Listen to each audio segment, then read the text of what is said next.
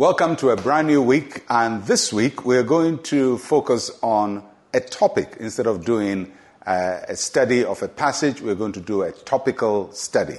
And I'm going to talk about choices because they are important for us as we seek to make our lives fruitful. I start with Deuteronomy chapter 30, verse 19. I call heaven and earth as witnesses today against you, that I have set before you life and death, blessing and cursing. Therefore choose life, that both you and your descendants may live. Life is a choice, and each day we are faced with choices. Right from the Garden of Eden with Adam and Eve, Throughout all of human history, God requires human beings to make choices. It's the way He has made us. He doesn't impose things on us, He gives us options to choose from. Even Jesus Christ had to make choices in the Garden of Gethsemane. He had to choose whether to pursue his mission or to abort it. And so, whether we wanted to do it or not, each day we are faced with a choice to make. And we have to determine what is the right thing to do at uh, every point in time. So in our passage today, God told uh, Moses to tell Israel that he was placing options before them life and death, blessing and cursing.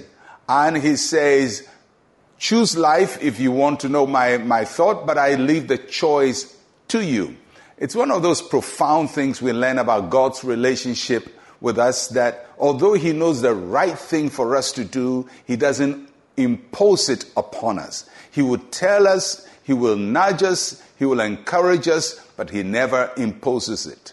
So at every point in our lives, God places options before us, and we have to determine which way to choose, which way to go. Now, if you look at the passage, it says, I call heaven and earth as witnesses. And what does that mean? It means that our choices have both earthly and eternal consequences. That means that the consequences, the outcomes of our choices affect us whilst we are here on earth. But it doesn't end with whilst we are here on earth. It also has eternal consequences. Life after death and, and in the realm of the spirit. So, whenever we are making choices, especially the big ones, it's important for us to realize that what we are deciding on has something to do with life here on earth and it has also eternal consequences.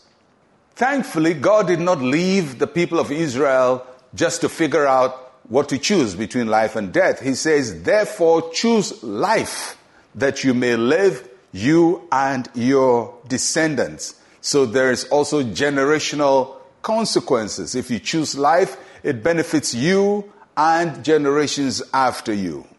And if you choose the wrong thing, it also creates uh, limitations for you and sometimes limitations also for those who are coming after us. So God puts options before us, but He has not left us just to choose for ourselves what we want. And how do we know the way God wants us to choose? He's given us two important helps. The first is His Word.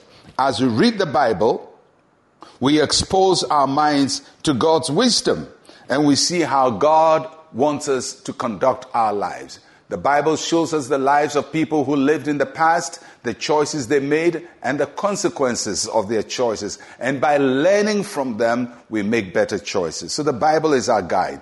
Secondly, the Holy Spirit helps us to make the right choices by His presence in us and the indications that He gives to each one of us as we are confronted with the big choices of our lives. What should I believe in life? Whom should I live my life with? What should I allow to go into my life? What should I uh, live by and what should I not live by? These are important choices we have to make and we have to make them intentionally and deliberately with the Word of God as our help and the Holy Spirit as our helper. Let us pray. Say with me, Heavenly Father, you have set life and death before me. Help me to always choose life and blessing in Jesus' name. Amen and amen. Choose life. That is God's way. I'm Pastor Mensa Otabil. I'll get you again tomorrow. Shalom, peace, and life to you.